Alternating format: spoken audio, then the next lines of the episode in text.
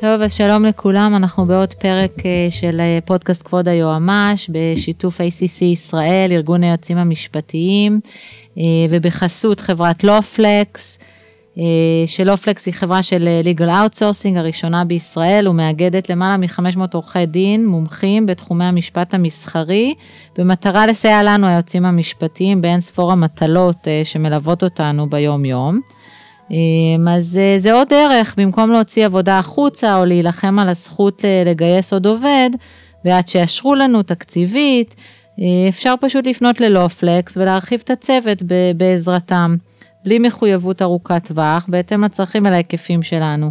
אז אה, אתם מוזמנים לבקר באתר הבית loflex.com ולקבל פרטים נוספים. אז זה מבחינת החסות שלנו, ו... אני שמחה שסוף סוף אה, ככה אנחנו נפגשים שוב, עבר אה, זמן רב, הפרק האחרון שלי היה מארצות הברית, אז גם אה, לא נפגשנו פיזית. אחר כך קובי שמארח אותנו פה בסטודיו היה חולה בקורונה, ועיכב לנו את הפרק החגיגי שאנחנו נעשה עכשיו, והפעם יש לי שלושה אורחים, זה משהו שלא היה עד עכשיו. כולם מעולם אה, מסוים אה, משותף להם, שזה בעצם עמותות אה, שאני מגדירה עמותות חברתיות, שאותי זה מאוד מסקרן, כי אני באה מעולם אחר לגמרי, ועניין אותי להבין מה מניע אותם לעסוק במה שהם עוסקים ו- ולשמוע על העשייה החברתית הבאמת מיוחדת שלהם. אז אני אציג אתכם אחד-אחד, ואז נשמע כל אחד מכם ואני אפסיק לדבר. אה, אז שלום לדקלה, דקלה סיטי מאיר. שלום. אה, יועצת משפטית אה, של אילן, בככה כמעט ארבע שנים האחרונות בערך, וקודם לכן גרת בפנסילבניה, שאני מאוד רוצה גם לשמוע על זה, ועל המעבר לאילן, וגם עשית תואר שני בפנסילבניה, וזה מעניין הבחירה הזו, אז תכף נחפור קצת. אה, רגינה בבייב, שלום גם לך. אה, אז את יועצת משפטית של, אה, של עמותה לילדים בסיכון. נכון. היום את היועצת המשפטית הראשית ועשית שם עוד מלא תפקידים קודם וצמחת בתוך העיר העמותה הזו, אז תספרי לנו גם על זה. ואנחנו מאזנים מגדרית עם מיכאל זץ, ש... כן, אמרתי נכון? כן, אמרת מצוין, שלום. שלום, שלום. שלך יש הגדרת תפקיד קצת יותר ארוכה מיועץ משפטי, אתה בעצם, uh, בדיוק. אז כמו שהסברת לי, אתה מנהל האגף לקידום uh, זכויות וקשרי ממשל בעמותת עלות. זה מה שאתה עושה בשנתיים האחרונות, וגם אתה היית בתפקיד uh, בניו יורק במקרה שלך, ותספר לנו גם על זה, אני אשמח. אז uh, שלום לכולכם. שלום, ערב טוב. טוב, אז נתחיל. דקלה. שלום. מה זה אומר להיות יועצת משפטית אה, באילן? אז אני אומר כמה מילים על אילן. אילן, איגוד ישראלי לילדים נפגעים, אה, עמותה כמובן ללא מטרת רווח. אה, מטרתה לסייע ולשקם וללוות ילדים ובוגרים עם מוגבלות פיזית בכל רחבי הארץ. אה, מעבר להיותה עמותה שמטפלת אה, ציבורית אה, ומקדמת זכויות, היא עמותה תפעולית, ונוכחתי לדעת שרוב הציבור לא יודע שהיא עמותה עם אופרציה מאוד מאוד מורכבת, היא מורכבת משלושים, למעלה משלושים סניפים ברחבי הארץ, מוסדות שיקום, מרכזי יום, מרכזי תעסוקה, מרכזי ספורט, קבוצה פארה-אולימפית. אמ, ועל כל האופרציה הזאת מנגנים אה, חברי הוועד המנהל שלנו, הדירקטוריון, בלשון העסקית, והמנכ"ל. אמ, וכמובן שהייעוץ המשפטי שניתן באופרציה הזאת, הוא חייב להיות אה, מאוד מאוד אה, מורכב, כי הוא כולל גם את החלק התפעולי, אמ, המעשי, הפרקטי של עולם המשפט, וגם את הנושא של קידום זכויות של האוכלוסייה שאנחנו מנסים לשפר את חייהם ברמה היומיומית. אז זה גם בעצם כמו עסק שצריך לנהל, אה, וגם עבודה שהיא פרלמנטרית בעצם באיזשהו אופן? מה הכוונה בלקדם? בדיוק. אה, הכוונה בלקדם אה, זכויות היא באמת לאתר מהשטח את הפערים בין מה שהאוכלוסייה שלנו צריכה ומה הם הזכויות שלה גם שהם יכולים לקבל. לבין ממש המיצוי וקידום וצמצום הפערים במסגרת הפרלמנטרית. אני אתן דוגמה חמה מהשבוע, שהצלחנו באמת לשנות תקנות שמכילות, נותנות התאמה של פטור מעמידה בתור. ופטור מתשלום עבור מלווה לאוכלוסייה של אה, אה, ילדים ובוגרים עם מוגבלות פיזית, זה היה מאבק מאוד מאוד ארוך, אה, והוא עירב את כל משרדי הממשלה הרלוונטיים וגם ארגונים אחרים ונציבות שוויון זכויות לאנשים עם מוגבלות. ואחרי שתי ממשלות וארבע שנים של מאבק, הצלחנו באמת mm. שהם ייכנסו לקבוצה שכוללת כבר היום מוגבלויות אחרות, וגם האוכלוסייה שלנו סוף סוף תהנה מההתאמות האלה, וזה הקלה מיידית ויומיומית בחיי היומיום שלהם. וזה בעצם עולם שהכרת קודם, או בכלל לא? את עולם הזכויות החברתיות אה, הכרתי אה, היטב. אה, מכיתה ד' ידעתי שזה מה שאני אעשה, וכך כתבתי גם במחברת הקשר למורה תקווה. את עולם הזכויות של אנשים עם מוגבלות הכרתי באילן, זו הייתה באמת חשיפה. זה רק מוגבלות פיזית בעצם? זאת אומרת, מה זה רק? זאת אומרת, זה... כן, זה, זה מוגבלות פיזית מוטורית, בפיזי. פיזית מוטורית, גם לילדים וגם לבוגרים, בעיות בגפיים, בעמודי השדרה, כיסאות גלגלים, סדים. אה, שיתוק מוחין כמובן. מקור העמותה הוא היה באנשים חולי פוליו כתוצאה ממגפת הפוליו, העמותה הזאת קיימת כבר 70 שנה.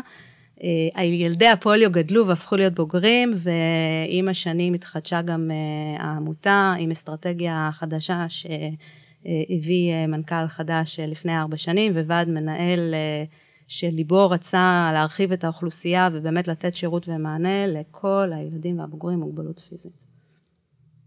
יפה מאוד. וואו, אוקיי. אנחנו עוד מעט נחזור אלייך. אה, מיכאל. שלום, ערב טוב. שלום. אז uh, תעשה לנו ככה גם את ההבחנה בין uh, עם עלות לעומת אילן, שזה קצת בורות, אבל uh, אולי חלק לא לגמרי, אתה יודע, בעולמות בעיה. האלה, ו- ואיך הגעת לתפקיד שלך. אז קודם כל אנחנו צעירים לעומת אילן, אנחנו קיימים רק כ-50 שנה. אלוט הוקמה ב-1900. תראה, הוא עף על זה, מתנשא פה. אנחנו, אלוט הוקמה ב-1974 על ידי קבוצה של הורים, אלוט היא עמותת הורים של ילדים ובוגרים על הספקטרום האוטיסטי. עמותה שבאמת כל שנה גדלה וגדלה, היום יש כ-40 אלף ילדים ובוגרים על הרצף האוטיסטי. אלוט מפעילה הוסטלים, בתים לחיים ומרכזי יום לימוד ותעסוקה לבוגרים בתפקוד בינוני נמוך. ואנחנו מפעילים גם טיפול בריאותי מקדם בגני הילדים ובמעונות היום השיקומיים. אה, בגיל שהוא הכי קריטי, סוג של חלון הזדמנויות אה, נוירולוגי. אנחנו מפעילים שיטות התערבות על מנת לקדם את הילדים האלה ולתת להם באמת אה, סיכוי להיות פחות תלוי ויותר עצמאי בבגרותו. ובתוך זה העלות, כאגודה לאומית, אנחנו גם מקדמים מדיניות ומסנגרים על משפחות, ילדים ובוגרים עם אוטיזם. קהילה שהיא בערך 150 אלף איש עם אה, בני משפחות. המטרה שלנו היא לקדם מדיניות שהיא מותאמת כלפי ילדים ובוגרים עם אוטיזם, כי הרבה פעמים אוטיזם זה מוגבלות שהיא, אה, שהיא שקופה, שלא רואים אותה. אה, ומתוך הנקודה הזאת אנחנו בעצם פועלים בשביל לקדם מדיניות שהיא מותאמת, להביא את הקול של המשפחות לשולחן מקבלי ההחלטות. אנחנו אחרי שנתיים מאוד מאוד קשות של אה, קורונה, שאנחנו אה, כל הזמן ניסינו שהמדיניות תהיה מותאמת אה, ותיקח בחשבון את הצרכים הדיפרנציאליים של ילדים ובוגרים עם אוטיזם. והיו לנו הרבה מאוד הצלחות בתקופה הזאת, הצלחנו גם פטור מעטיית מסכה, משהו שהוא בלתי אפשרי עבור ילדים ובוגרים עם אוטיזם בגלל הקושי בוויסות החושי. אנחנו החרגנו ילדים אה, מהצורך בתו הירוק, מאלף, היה פעם את האלף מטר שאתה לא יכול לצאת. אז גם את זה, אה, בידודים, משהו שכאילו באמת הוא, הוא, הוא אולי, אולי קצת טריוויאלי עבור כולם, אבל עבור ילדים ובוגרים אוטיזם זה דברים שהם באמת לא, לא אפשריים. והחיים בתקופת הקורונה באמת הפכו למאוד מאוד קשים עבור אה, משפחות רבות, ואנחנו באמת פעלנו יומם ולילה מול מקבלי החלטות, מול השרים, אה, מול מנכ"לים, אה, בשביל אה, להביא את הכל, להנכיח את הכל ולהפוך את החיים להרבה יותר אפשריים בתקופה מורכבת זו. זה היה לך מאוד אינטנסיבי, אה, מאוד אינטנסיבי. זה משהו שלא היה קודם גם, זה מין נכון. כזה לבנות אה, מין מציאות חדשה כזו. נכון, וגם כל הזמן צריך לזכור שההנחיות השתנו כל הזמן. אז כל הזמן ברגע שאתה אתה חושב שהצלחת לעשות משהו, יצאה הנחיה חדשה ואתה כן. מתחיל לגלגל את האבן הזאת במעלה ההר אה, מחדש. אה, ובשגרה אנחנו בעצם אה, מנסים בכלל להביא לחקיקה את הזכויות של אנשים אה, עם אוטיזם בחקיקה, היום הזכויות שלהם לא מוסדרות בחוק, אלא רק בתקנון עבודה סוציאלית, ואנחנו אחרי שנתיים שלא היה תקציב מדינה. אז ברגע שהזכויות שלנו לא מוסדרות בחוק, אז אנחנו הראשונים להיפגע, כי אין כסף. אין כסף למרכזי יום, אין כסף לדיור חוץ ביתי, uh, וזה פשוט לחזר אחר הפתחים בשביל לקבל זכויות מאוד אלמנטריות. אז המאבק הבא שלנו הוא על חוק זכויות לאנשים עם מוגבלויות, שבימים האלה גם עובדים עליו במשרד הרווחה. המטרה שלנו שהחוק הזה ייתן מענה מיטבי, מותאם ודיפרנציאלי. אתם יודעים, אוטיזם זה ספקטרום מאוד רחב, ושהחוק הזה ייתן מענה מיטבי לכמה שיותר ילדים לממש את עצמם, ולחיות חיים כמה שיותר אה, אה, טובים ומיטביים, כמו שהיינו רוצים אז עבור הילדים שלנו. ממש, אה, זה מה שמושך אותך גם? אתה מרגיש שאתה משנה מציאות או מנסה? לחלוטין. אנחנו משנים מציאות באמת אה, ברמה היומית, דברים שעבורנו הם, אה, אה, אנחנו אולי אה, עובדים שבוע אינטנסיבי מאוד אה, קשה בשביל אה, לקדם איזה משהו, אבל בסוף כשאנחנו קיבלנו הודעה שהצלחנו להחריג את הילדים עם מוגבלויות אה, מה- מהאלף מטר שהם לא יוכלו לצאת בזמן הסגרים, אנחנו פשוט כאילו עוד שנייה פתחנו שמפניות.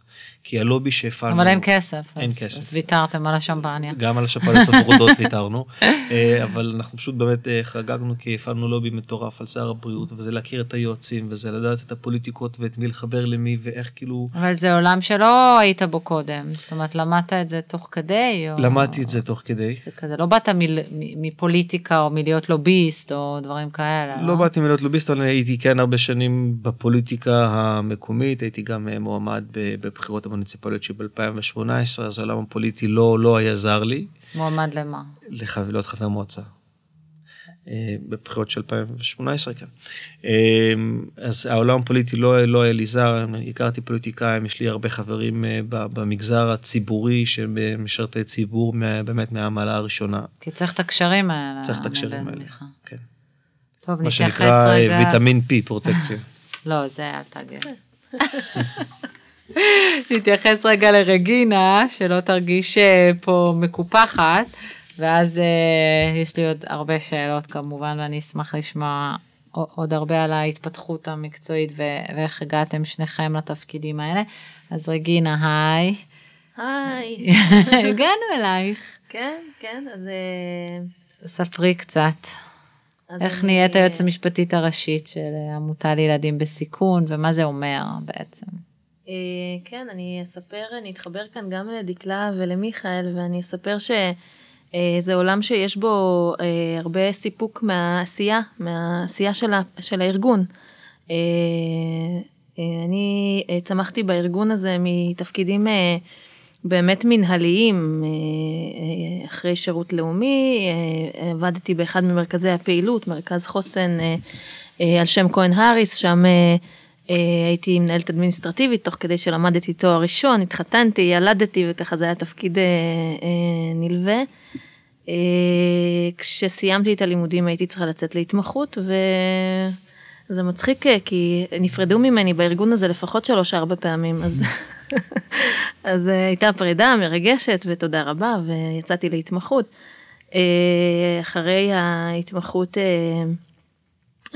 היה קשוח למצוא תפקיד שמתאים לאימא צעירה, אז מצאתי את עצמי, חזרתי לתפקיד ניהול פרויקט נוסף, למדתי אבל תואר לא שני. כיועצת משפטית. לא, בכלל. לא, ממש לא, ממש לא תפקיד אה, משפטי, אה, למדתי תואר שני, אה, בינתיים כדי ככה להישאר עם זיקה למקצוע, נפרדנו שוב, הלכתי, עבדתי כמה שנים במשרדי עורכי דין, ולא לא, מצ- לא, לא התחברתי, לא התחברתי לחלק הזה של המקצוע, ידעתי אבל שהוא מספיק רחב כדי לחפש בו חלקים שאני יכולה להתחבר אליהם. אה, בסופו של דבר, אה, אה, כשבאיזשהו שלב הוצע לי תפקיד משפטי בארגון הזה, הוא עוד לא היה נקרא בעמותה, בעמותה לילדים בסיכון, הוא עוד לא היה נקרא אז יועצת משפטית, אני גם לא הכרתי את הפרופסיה, את התפקיד הזה. באתי לתפקיד של ניהול חוזים. תגידי, מה, את יכולה ככה בכמה משפטים להסביר לנו על העמותה הזו? כן, לפני כן, שאנחנו אני... נצלול עוד קצת על מה, על כן, התפקיד. כן, עמותה לילדים בסיכון, אה, מרכז הפעילות העיקרי שלה הוא מרכז לטיפול וחקר באוטיזם, הזכרתי קודם את מרכז חוסן, זה מרכז פעילות נוסף, אבל העיקרי והגדול הוא באמת מרכז לטיפול וחקר באוטיזם, הוא מרכז אה, פעילות בפריסה ארצית, אנחנו אחת העמותות הגדולות. גם בתחום הפעילות אה, שלנו אה, וגם אה, בכלל, עמותה עם מחזור כספי גדול, עמותה שמעסיקה כמעט 3,000 עובדים, אנשי מקצוע, כולם מטפלים ממקצועות הטיפול. כמו שהזכרתי, יש לנו מסגרות טיפוליות בפריסה ארצית. אנחנו נותנים מענה לאוכלוסייה של ילדים החל מהגיל הרך ועד הבוגרים עם אוטיזם. כאן אנחנו דומים עם הפעילות של אלו"ט. רציתי לשאול, זה מתחבר? זאת אומרת, אם אתם חוקרים את הנושא אז אתם נעזרים בו? אנחנו חד משמעית שותפים. אני חושבת שאנחנו מאוד עוזרים אחד לשני, ביום יום. כן, יש שיתופי פעולה? יש הרבה שיתופי פעולה, גם בינינו לבין עמותה ילדים בסיכון, יש הרבה אינטרסים משותפים. בסופו של דבר זה בעצם פונה לאותה אוכלוסייה. נכון.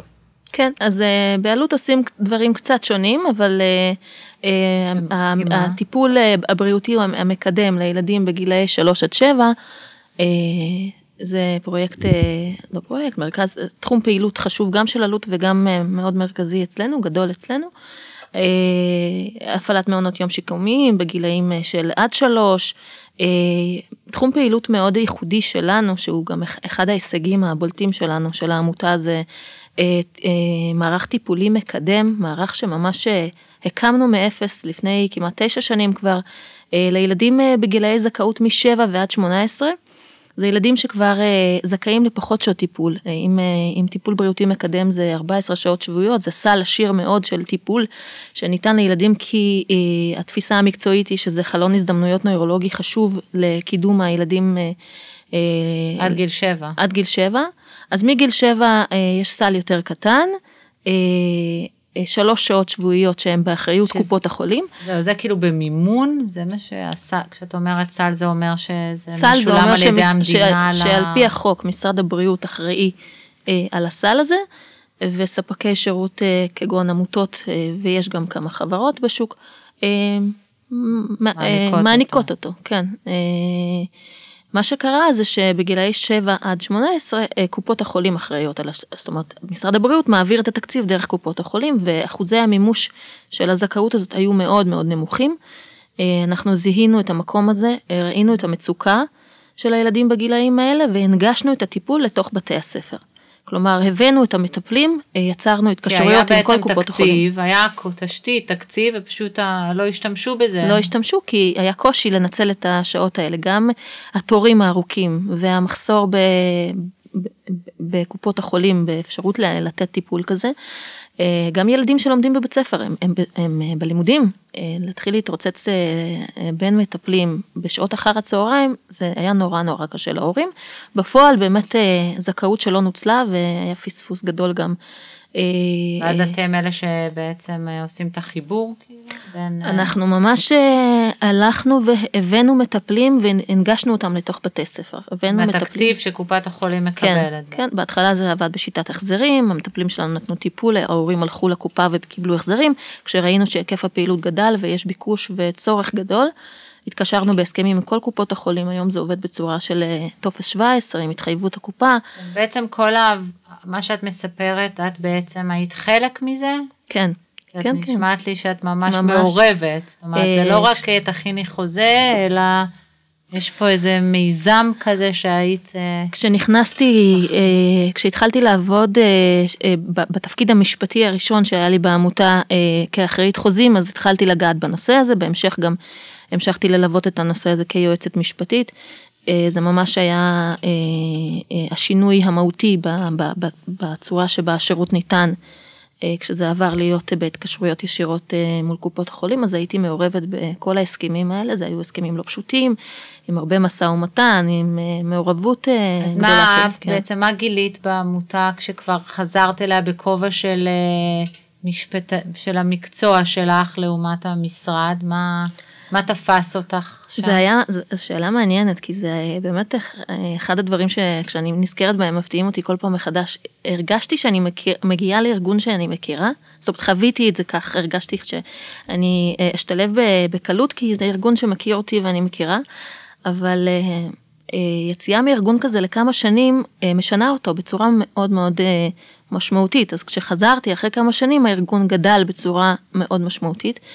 אה, אפילו המטה עצמו, כמה שהמטה שלנו מצומצם לעומת אה, היקף הפעילות. שכמה זה מטה נגיד?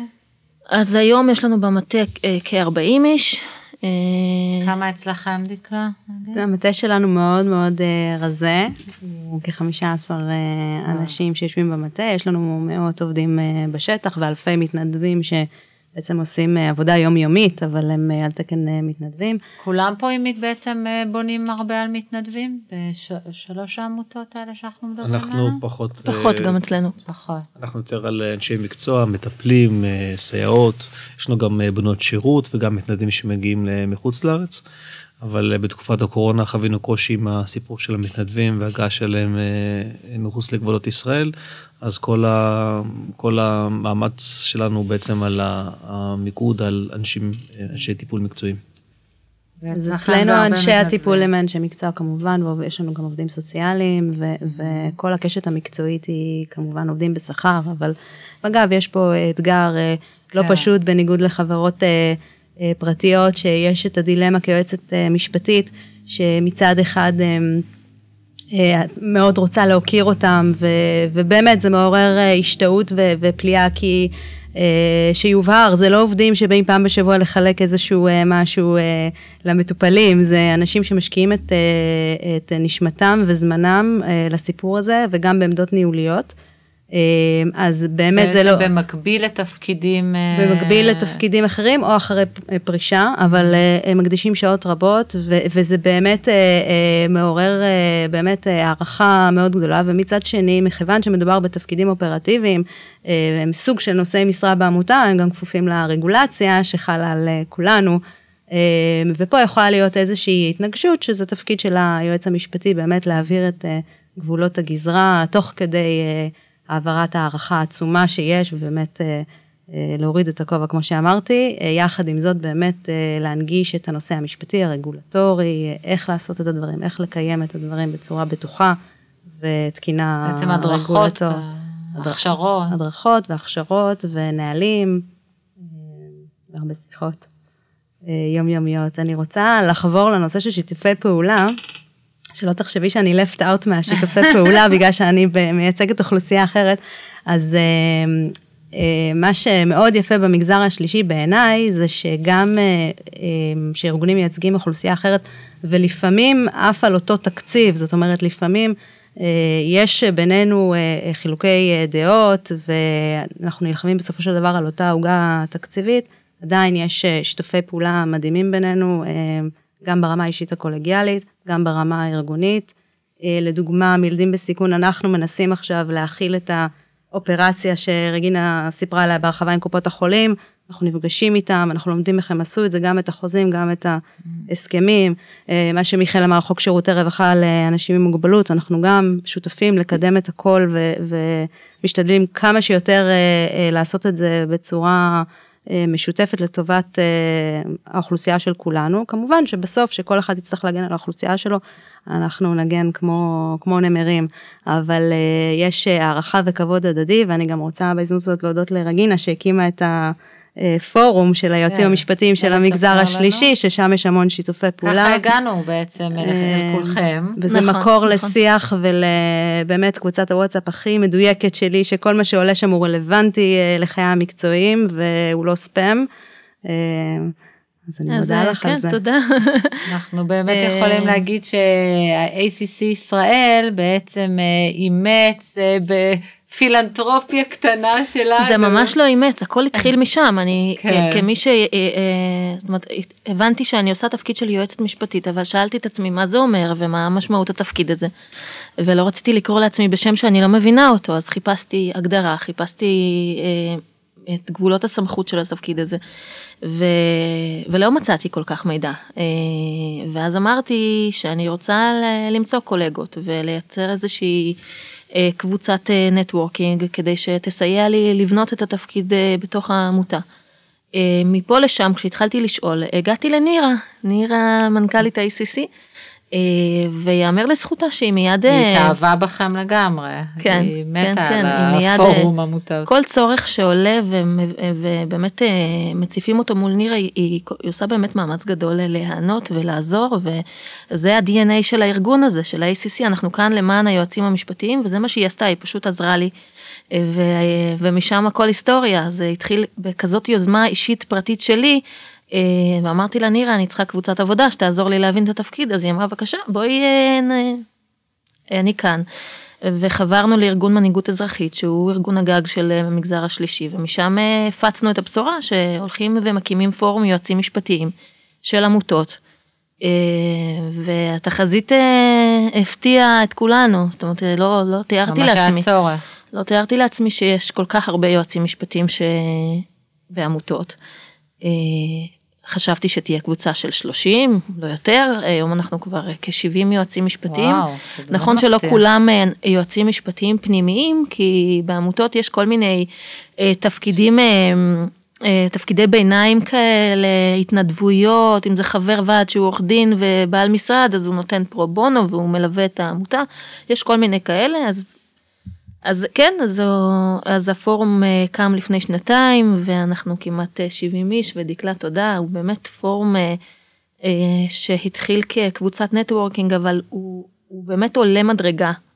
בחודשים האחרונים אנחנו רוצים לקחת אותו גם ככלי, ככלי לקידום מדיניות אה, לשיפור תשתיות אה, רגולציה עבור עמותות. אה, אז זה באמת קבוצת כוח אה, עבורנו וזיהינו שלמשל אה, נושא המכרזים הוא נושא בוער מאוד עבור העמותות, יש שם קשיים ויש שם איזושהי מגמה מדאיגה שמתרחבת של זליגת שחקנים מהשוק הפרטי לשירותים שהעמותות מעניקות בצורה שאין, אה, אי אפשר להשתוות אליה, אה, בצורה מאוד מקצועית, תוך גיוס תרומות, תוך אה, באמת מת- לא מתוך אה, אינטרס עסקי או רווחי, אה, כשבעצם השחקנים הפרטיים שזולגים לתוך התחום הזה, אה, יש להם אינטרס, הם, הם רואים שפיל אה, רווח ו, אה, ונכנסים למכרזים האלה אה, גם מתוך האינטרס של רווח.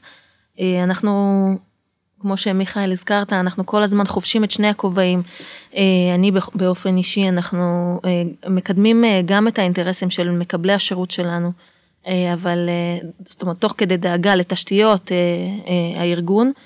אז אני כיועצת משפטית גם אחראית על הייצוב והעיצוב של התשתיות של בארגון, אבל כל הזמן חושבים גם על מקבלי השירות שלנו, ואם יש איזשהו חוק או איזושהי תקנה, גזירה שהציבור שלנו לא יכול לעמוד בה, אה, אנחנו נלחמים ו... עונים לעלות, סתם.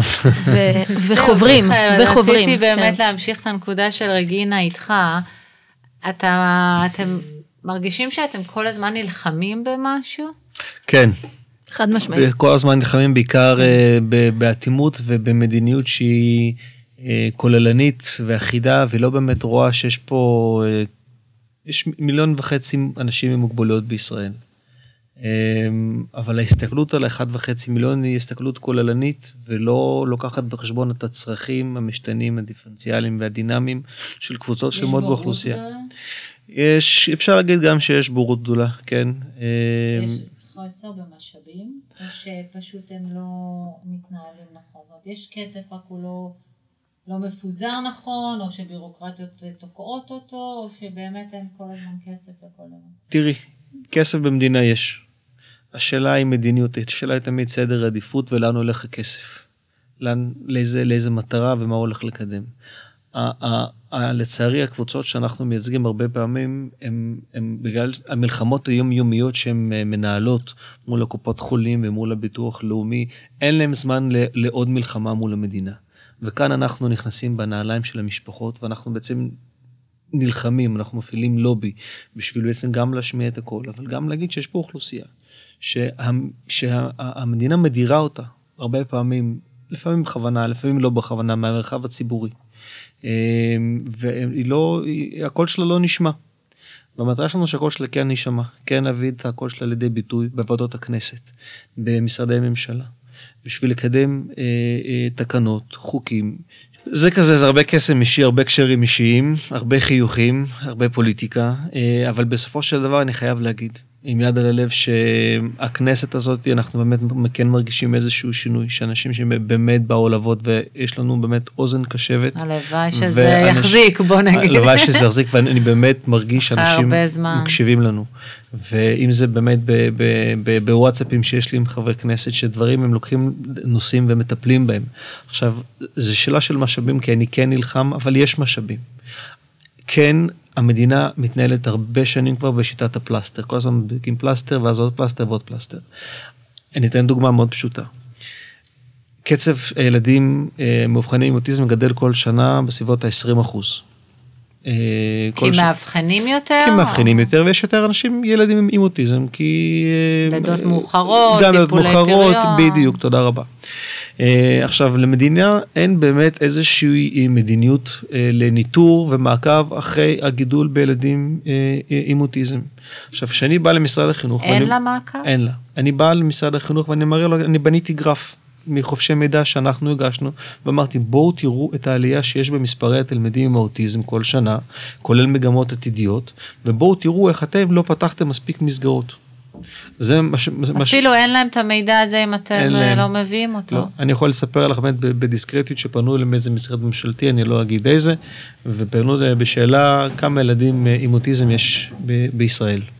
משרד ממשלתי פונה לגוף אזרחי. אני מאוד שמח שאנחנו גוף מקצועי, וזה באמת המטרה להיות גוף מקצועי, אבל uh, כשם שבארצות הברית יש uh, ב-CDC, יש מכון מחקר יהודי שהקימו, ה-ADDM, עוקב ומנטר אחר האוטיזם, מגמות באוטיזם, יודע לבנות מודלים, יודע גם להתאים שירותים.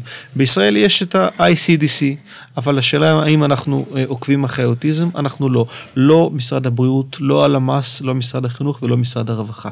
יש תת מיצוי של שירותים. 50% מהאוטיסטים שגרים בקהילה לא אה, מממשים שום שירות רווחה. לא כי הם לא צריכים, כי אין. כן, משהו שמותאם להם. אז פה אנחנו נכנסים בדיוק במקום הזה של רגע להשמיע את הכל ולהראות מגמות. אני מאמין מאוד גדול בקבלת אה, החלטות על בסיס מספרים, על בסיס נתונים. אנחנו, כשהגעתי לתפקיד, סידרנו את כל הנתונים, סידרנו חופשי מידע, אנחנו כל שנה מוצאים חופשי מידע למשרדי ממשלה. אה, אה, אה, אה, חופשי מידע אינטנסיביים. מה זה חופשי? חופש מידע זה אני מבקש מידע, אה. משרד ממשלתי לפי חוק חופש מידע אה, חייב... אה, חופש המידע. כן, ואני כל שנה מגיש חופשי מידע, ואז יש לי בסיס השוואה משנה לשנה, ואני בונה מודלים שלי לחיזוי של כמה ילדים אוטיסטים יהיו, לעומת, אפילו ברמה של יישוב, לעומת כמה גני תקשורת יש, או כמה מעונות, מעונות שיקומיים יש. אני יכול להגיד לך שאנחנו עכשיו באמצע שנה. במחוז מרכז לבדו יש 60 פעוטות עם אוטיזם, בגילים הכי קריטיים, ללא, ללא מקום במעון יום שיקומי. למה? כי המדינה לא נערכה. אבל היא גם לא תיערך ל-2030. ובעולם זה שונה לגמרי? זאת אומרת, זה המדינה מטפלת בזה, או גם הגופים הם אה, דומים לגופים שאתם אה, עובדים בתוכם? תראי, זה לא סוד שמדינת ישראל עברה הפרטה מאוד מסיבית ב-20 שנה האחרונות, והרבה דברים באמת עברו לידי החברה האזרחית, אפרופו הגידול במספר היועצים המשפטיים, כי מספר העמותות אה, באמת אה, גדל.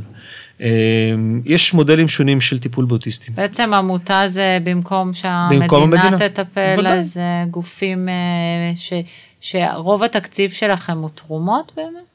רוב התקציב, אנחנו בעצם שותפים של המדינה, אנחנו הספק של המדינה, גם בהוסטלים אה, וגם אה, בגני תקשורת. אז על זה המדינה משלמת. כן, אבל לצורך העניין, את הבתים לחיים שלנו, של עלות, אנחנו הקמנו מכספי תרומות. המדינה לא שמה שקל.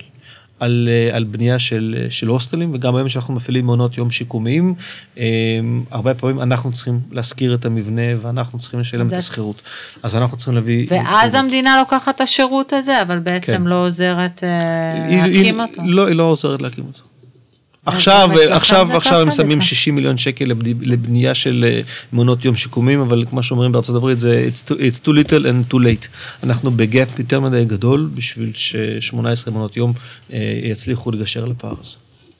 התקצוב של השירותים האלה הוא מאוד מאוד בחסר. חסר. הוא הוא מאוד. חסר, ומראש יש הסתמכות של המדינה על תרומות שעמותות יגייסו. אה, זה משהו שהוא מובנה מאוד, ואנחנו נלחמים נגד זה כל הזמן.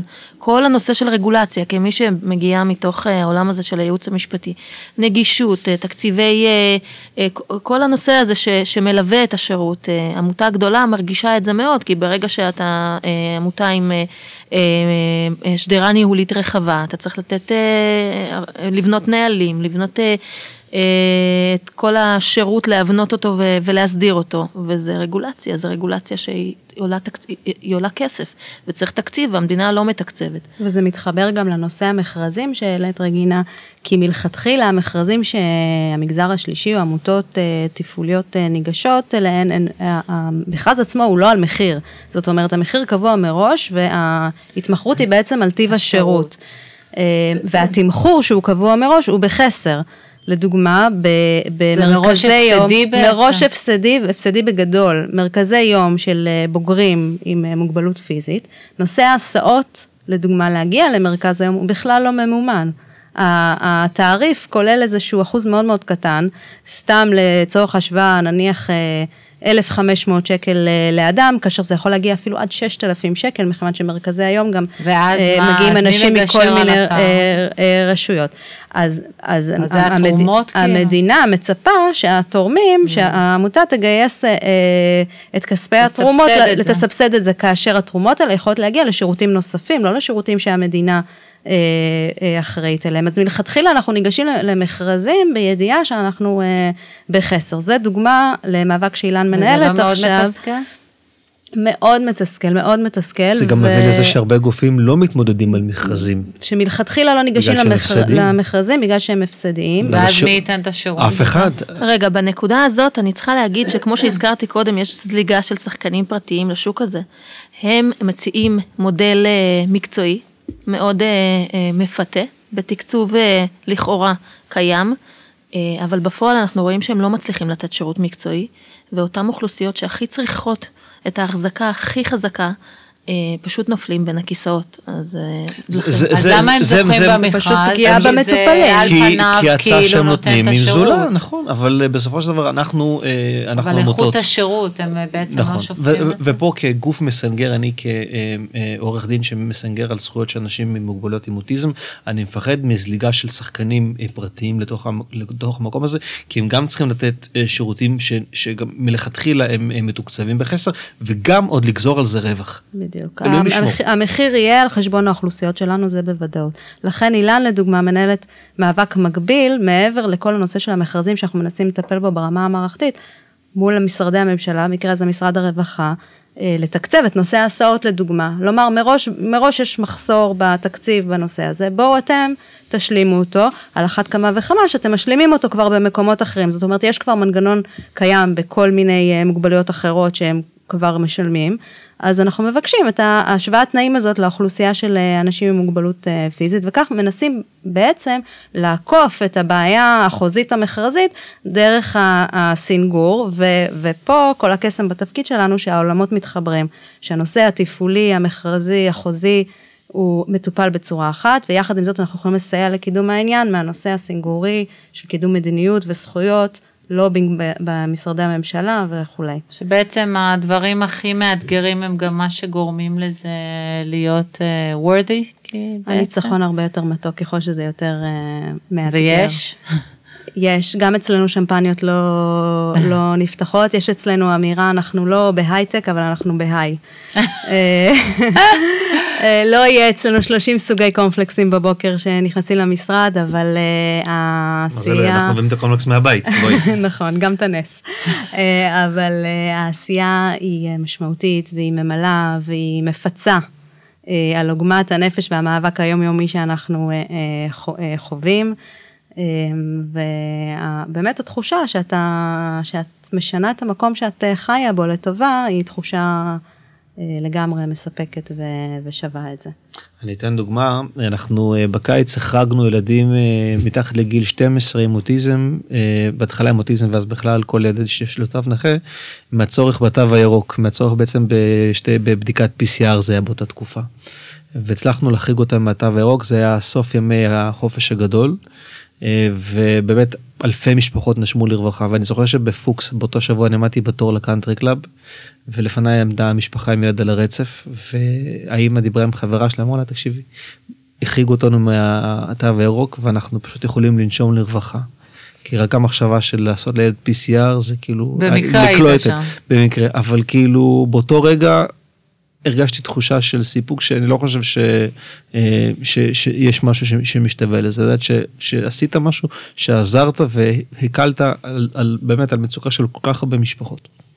ואצלנו בקורונה, אה, בזמן שכולנו היינו בסגר וסגרו את חדרי הכושר והבריכות, אז הצלחנו להחריג את אה, מרכזי השיקום שלנו והספורט, שזה הבריכות, ומכוני הכושר שמיועדים לאנשים עם מוגבלות.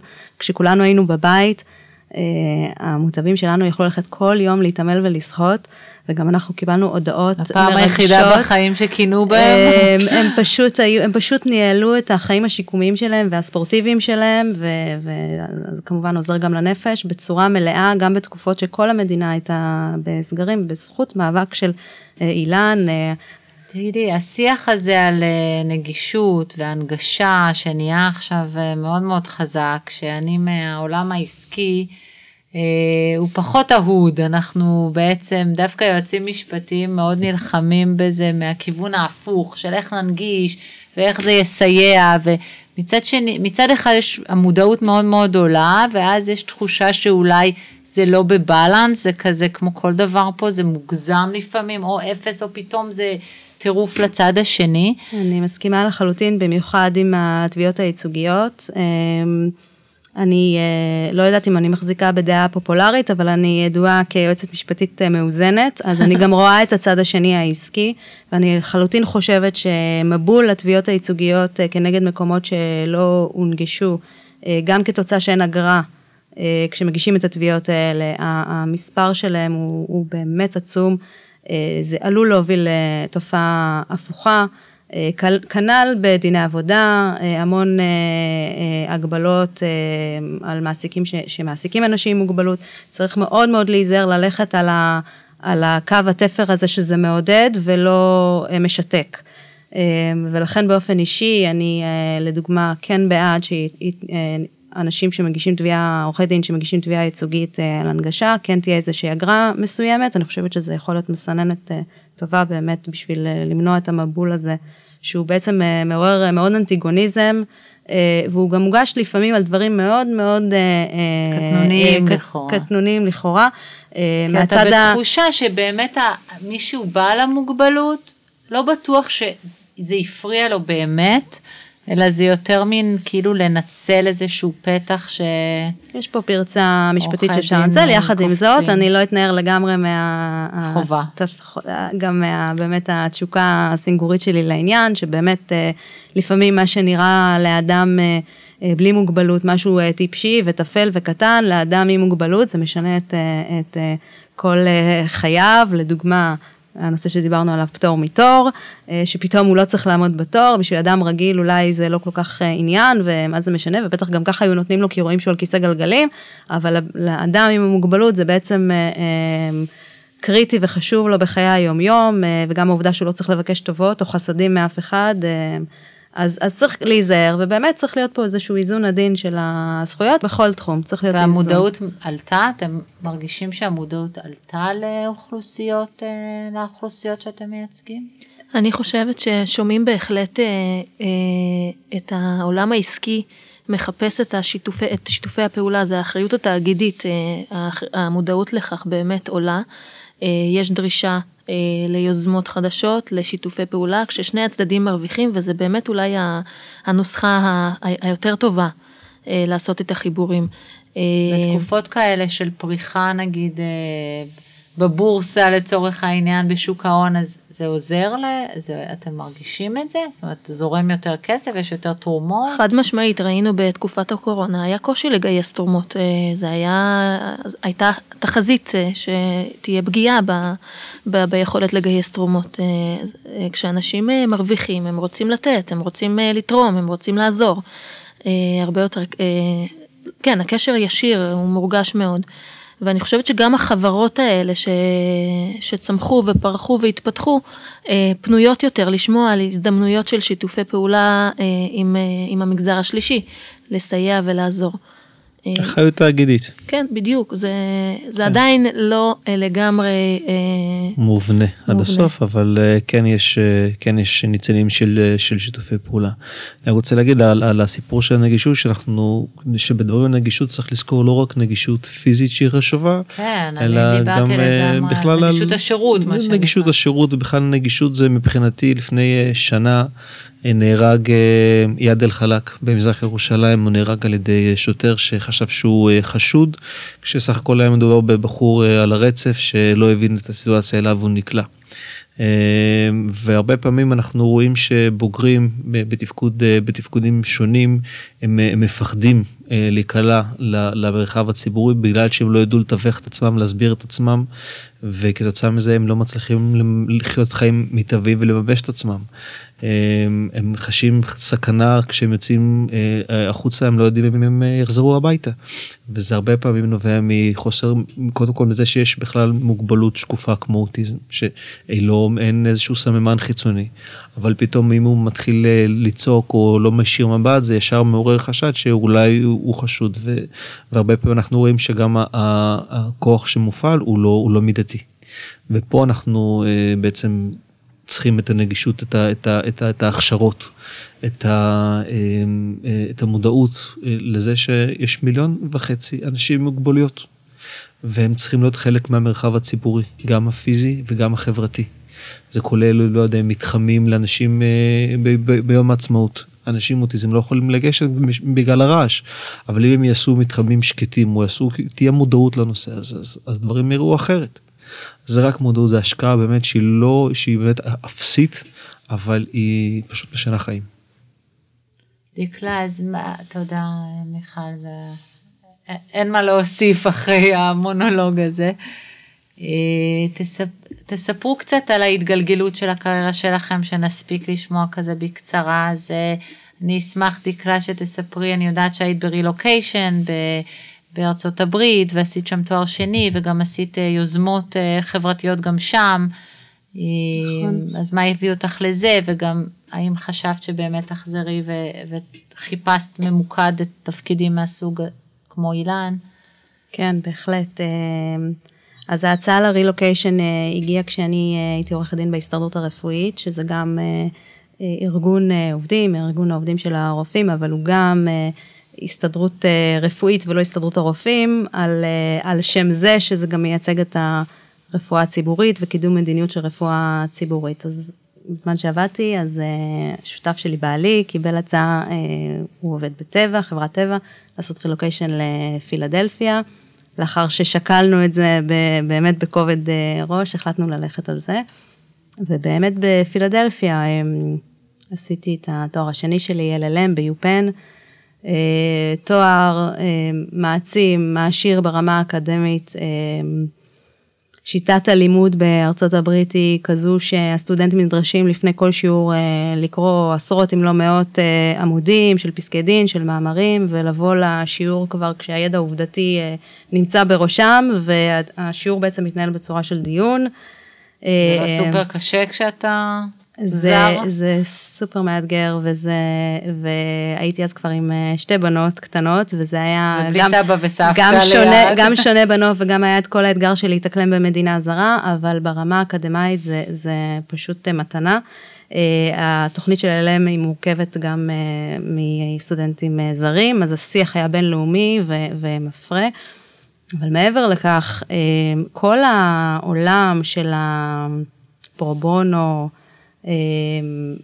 ברמת האקדמיה בארצות הברית הוא עולם מבוסס, הוא עולם לא מתנצל, הוא הוא עולם אה, מקצועי, וממש שמחתי והופתעתי לראות שיש דוקטרינת לימוד אה, מבוססת ו- ומושקעת אה, בתחום הזה, כך שגם למדתי את הנושא ברמה התיאורטית, קידום זכויות, המשפט ככלי לקידום זכויות חברתיות הוא מקצוע, וגם האוניברסיטה נתנה ואף דרשה אה, התמחויות פרקטיות אה, בנושא, זאת אומרת היה בנק שעות לא מבוטל, שכל סטודנט ש, שבחר אה, בדרך הזו היה חייב ליישם את, הת, את התיאוריה.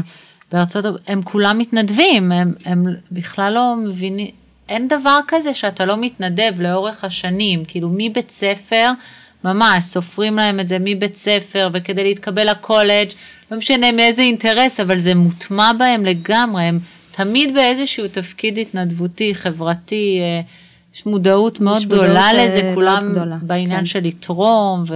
נכון, יש אה, מודעות ומחויבות, ואני חייבת לומר ש...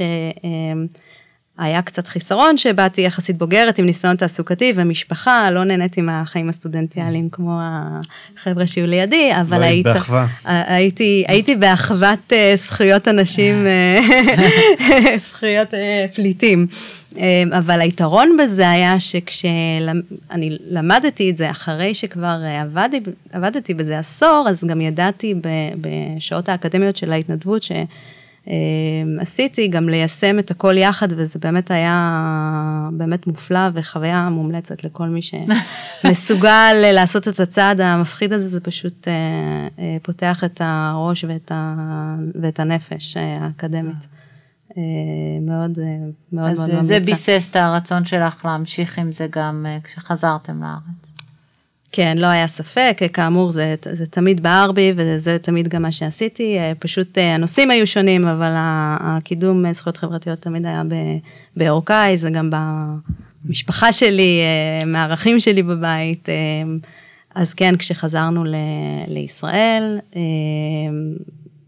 זה היה ברור שאני מחפשת משהו כזה, והאמת שמיד לאחר כמה חודשים, ככה הכוכבים הסתדרו יפה בשמיים, ובעצם באילן הייתה תחלופה של כל הצמרת השכירה, זה לא היו הרבה אנשים, אבל זה היו המנכ"ל והסמנכ"לית והיועצת המשפטית, פשוט הם פרשו.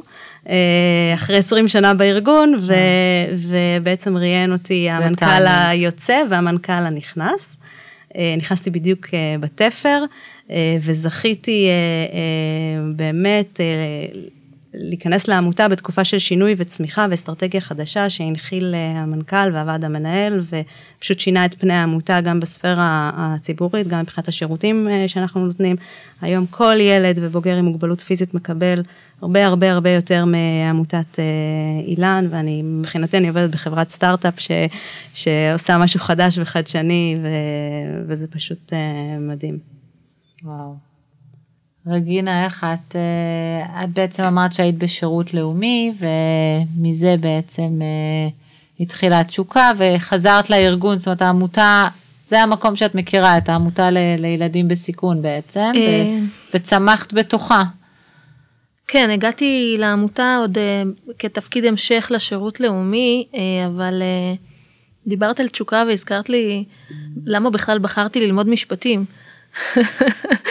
אז uh, אני זוכרת שאנחנו משפחה שעלינו לארץ כשהייתי בגיל 12, ואני זוכרת שכילדה שככה תפסה מאוד מהר את השפה, השתלבה והסתגלה, כולם אה, היו מגיעים אליי עם כל התלונות והבקשות והייתי כותבת להם מכתבים, אם זה לרשות המקומית, לחברת החשמל, ואני הייתי המנסחת של הכל. אה, ופשוט אמרו לי שאני כל כך טובה בזה, שכדאי לי להמשיך אה, ללמוד את זה. אז כן, האמת שככה זה התגלגל ואני מאוד אוהבת את זה, אני מאוד מתחברת. אחת החוויות הסטודנטיאליות אה, שלי, שככה מאוד זכורה לי, זה שאני ככה יושבת בכנס פתיחה של אה, לימודי משפטים תואר ראשון, והדיקנית אומרת שמשפטים זה איזושהי שפה שלומדים. אה, ומי שרוכש את השפה הוא בעצם כל החיים, אחר כך בחיים המקצועיים שלו, הוא, הוא מתווך את השפה ומנגיש את עולם המשפט לאנשים שלא דוברים את השפה הזאת. ואני מאוד מתחברת למה שאז היא סיפרה, והיום אני מרגישה שאני עושה את זה ביום יום. מאוד נהנית מזה. אמן. מיכאל, לך בכלל היה מסלול אה, אחר. נכון. התגלגלת... אני אה. התחלתי במחלקת הארנונה בעיריית תל אביב. ואז יום אחד הסתכלתי במראה ואמרתי, אלוהים ישמור, אני אותו פקיד אפור שכל חיי פחדתי להיות. אה, ואז קיבלתי הצעה ב- לחזור, הייתי, אה, עבדתי הרבה שנים בתנועת הצופים, מרכזתי שבט, ואז קיבלתי הצעה, אמרו לי, תשמע, אנחנו מקימים צופים במזרח אירופה, ברית המועצות לשעבר. אנחנו יודעים שיש מעטים, מעטים אנשים שמכירים צופים ורוסית, אה, תבוא.